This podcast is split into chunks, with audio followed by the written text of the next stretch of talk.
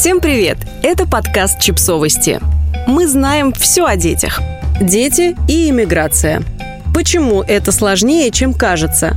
Считается, что дети быстро учат новые языки, быстро заводят новых друзей и интегрируются в новую среду. Елена Сай, журналистка и мама двоих детей, несколько лет назад переехавшая в Берлин, объясняет, почему на самом деле это не совсем так. Несколько лет назад мы переехали с семьей в Берлин, и этот подкаст будет об интеграции моих детей в новой стране и о мифах вокруг этого процесса, которые широко распространены и сбивают многих родителей с толку.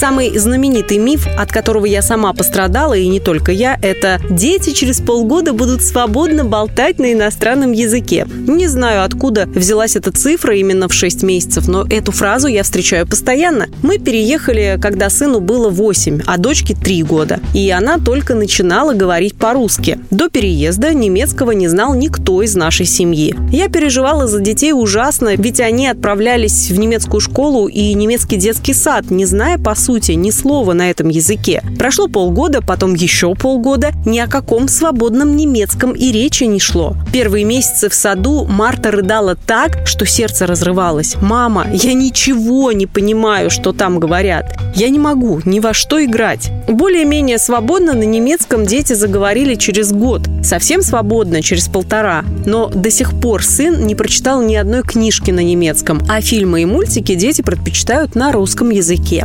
Возможно, возможно, какой-то более способный к языкам ребенок и начнет свободно изъясняться в новой стране через полгода, тогда его родителей можно только поздравить. Им не придется проходить через многомесячный ад детских слез и истерик, но обнадеживать всех новых иммигрантов тем, что через полгода все дети усваивают язык, точно не стоит. Как минимум, это неправда.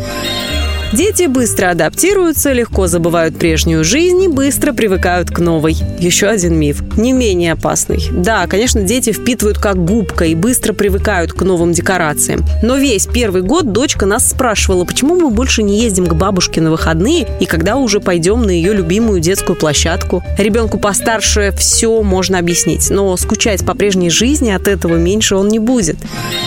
Дети быстро найдут друзей в новой стране. Дети нашли друзей в Берлине, когда стали говорить по-немецки, то есть через год. На первом берлинском дне рождения нашего сына было три гостя – мама, папа и младшая сестра. Он крепился как мог, но я видела, что ему отчаянно не хватает друзей и общения. Я придумывала тематические детские вечеринки у нас дома, мастер-класс по оригами, монополия пати, турнир настольных игр. Созывала на них всех знакомых и незнакомых детей в соцсетях. Записала сына в творческую студию, возила его на мастер-классы и разные мероприятия, где были дети его возраста. Я часами просиживала на детских площадках, на которых моя дочка робко ходила вокруг немецких девочек, не решаясь подойти и заговорить. Сейчас у Марты две лучшие подружки – немки. Она болтает по-немецки без умолку на детских площадках. У сына есть друзья в классе, с которыми он гуляет и рубится в одном клане в Clash Royale. Если вы не знаете, что это, вы счастливый человек. Но к такой жизни мы пришли лишь спустя полтора года после переезда.